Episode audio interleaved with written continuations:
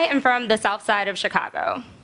And in 7th grade, I had a best friend named Jenny who lived on the southwest side of Chicago. Jenny was white.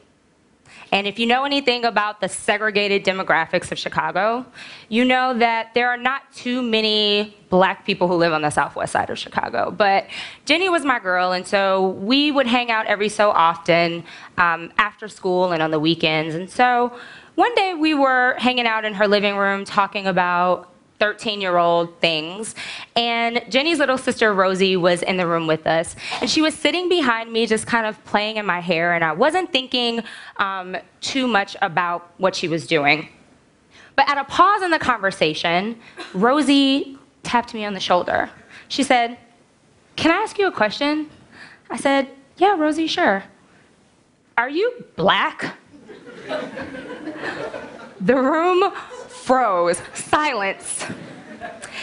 Jenny and Rosie's mom was not too far away. She was in the kitchen, and she overheard the conversation, and she was mortified. She said, "Rosie, you can't ask people questions like that."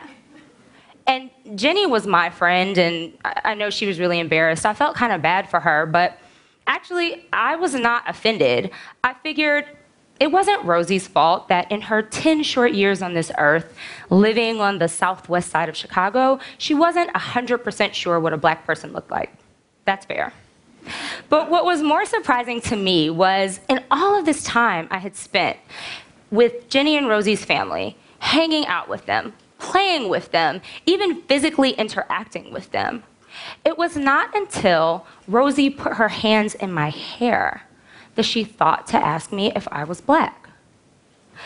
That was the first time I would realize how big of a role the texture of my hair played in confirming my ethnicity, but also that it would play a key role in how I'm viewed by others in society. Garrett A. Morgan and Madam C.J. Walker were pioneers of the black hair care and beauty industry in the early 1900s. They're best known as the inventors of chemically-based hair creams and heat straightening tools designed to permanently or semi-permanently alter the texture of black hair. Oftentimes, when we think about the history of blacks in America, we think about the heinous acts and numerous injustices that we experienced as people of color because of the color of our skin, when in fact, in post-Civil War America, it was the hair of an African-American, male or female, that was known as the most telling feature of Negro status, more so than the color of the skin. And so before they were staples of the multi-billion-dollar hair care industry, our dependency on tools and products like the hair relaxer and the pressing comb were more about our survival and advancement as a race in post-slavery America. Over the years, we grew accustomed to this idea that straighter and longer hair meant better and more beautiful.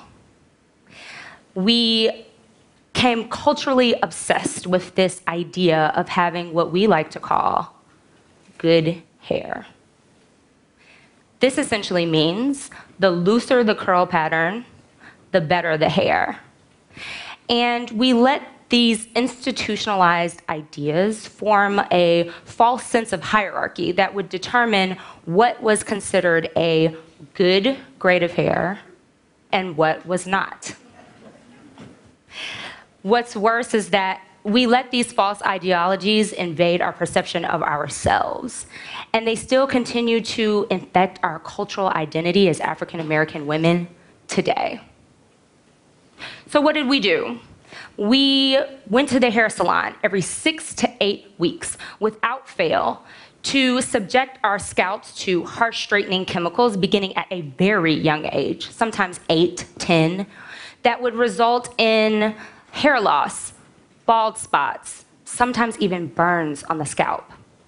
We fry our hair at temperatures of 450 degrees Fahrenheit or higher almost daily to maintain the straight look. Or we simply cover our hair up with wigs and weaves, only to let our roots breathe in private where no one knows what's really going on under there. we adopted these practices in our own communities. And so it's no wonder why today the typical ideal vision of a professional Black woman, especially in corporate America, tends to look like this rather than like this. And she certainly doesn't look like this. In September of this year, a federal court ruled it lawful for a company to discriminate against hiring an employee based on if she or he wears dreadlocks. In the case, the hiring manager in Mobile, Alabama is on record as saying, "I'm not saying yours are messy, but you know what I'm talking about." Well, what was she talking about? Did she think that they were ugly? Or maybe they were just a little too Afrocentric and pro-Black looking for her taste. Or maybe it's not about Afrocentricity and it's more just about it being a little too urban for the professional setting. Perhaps she had a genuine concern in that they looked scary and that they would intimidate the clients and their customer base. All of these words are ones that are too often associated with the stigma attached to natural hairstyles. And this has got to change. In 2013, a white paper published by the Deloitte Center for Leadership and Inclusion studied 3,000 individuals in executive leadership roles on the concept of covering in the workplace based on appearance, advocacy, affiliation, and association. When thinking about appearance-based covering, the study showed that 67% of women of color cover in the workplace based on their appearance. Of the total respondents who admitted to appearance-based covering, 82% said that it was somewhat to extremely important for them to do so for their professional advancement. Now this is Ursula Burns. She is the first African-American female CEO of a Fortune 500 company, of Xerox. She's known by her signature look, the one that you see here, a short, nicely trimmed, well-manicured afro. Ms. Burns is what we like to call a natural girl. And she is paving the way and showing what's possible for African-American women seeking to climb the corporate ladder but still wish to wear natural hairstyles. But today, the majority of African-American women who we still look to as leaders, icons, and role models still opt for a straight hair look. Now, maybe it's because they want to. This is authentically how they feel best. But maybe, and I bet, that a part of them felt like they had to in order to reach the level of success that they have attained today. There is a natural hair movement that is sweeping the country, and also in some places in Europe. Millions of women are exploring what it means to transition to natural hair. And they're cutting off years and years of dry, damaged ends in order to restore their natural curl pattern. I know because I have been an advocate and an ambassador for this movement for roughly the last 3 years. After 27 years of excessive heat and harsh chemicals, my hair was beginning to show extreme signs of wear and tear. It was breaking off. It was thinning, looking just extremely dry and brittle. All those years of chasing that conventional image of beauty that we saw earlier was finally beginning to take its toll. I wanted to do something about it. And so I started what I called the No Heat Challenge, where I would refrain from using heat styling tools on my hair for 6 months. And like a good millennial, I documented it on social media. I documented as I reluctantly cut off 3 to 4 inches of my beloved hair. I documented as I struggled to master these natural hairstyles, and also as I struggled to embrace them and think that they actually looked good.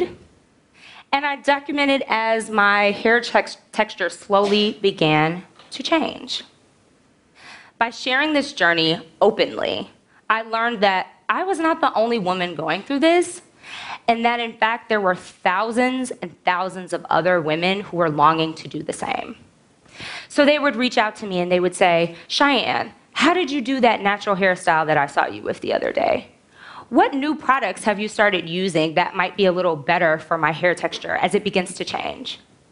Or what are some of the natural hair routines that I should begin to adopt to slowly restore the health of my hair?"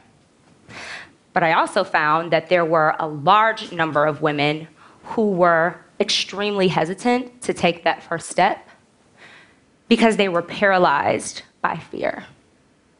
Fear of the unknown. What would they now look like? How would they feel about themselves with these natural hairstyles?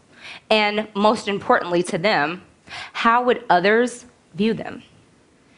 Over the last 3 years of having numerous conversations with friends of mine and also complete strangers from around the world, I learned some really important things about how African American women identify with their hair.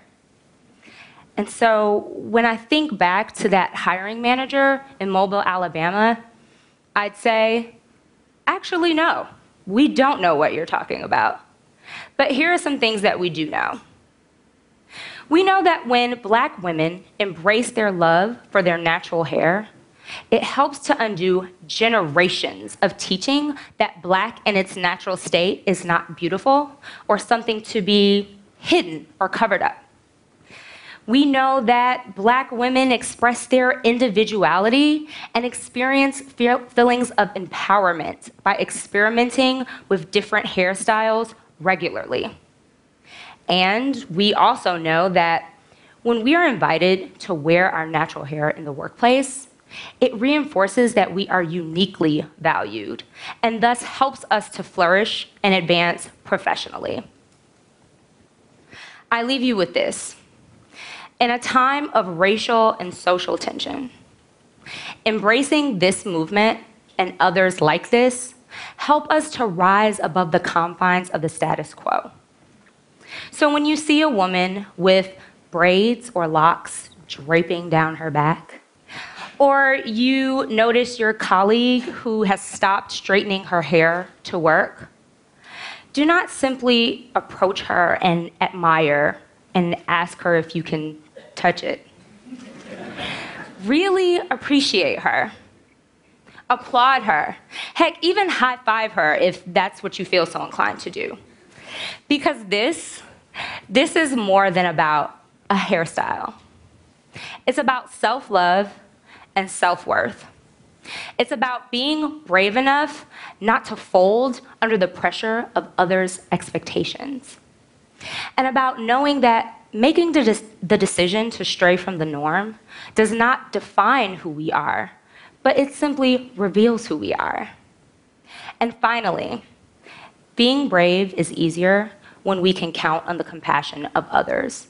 So, after today, I certainly hope that we can count on you. Thank you.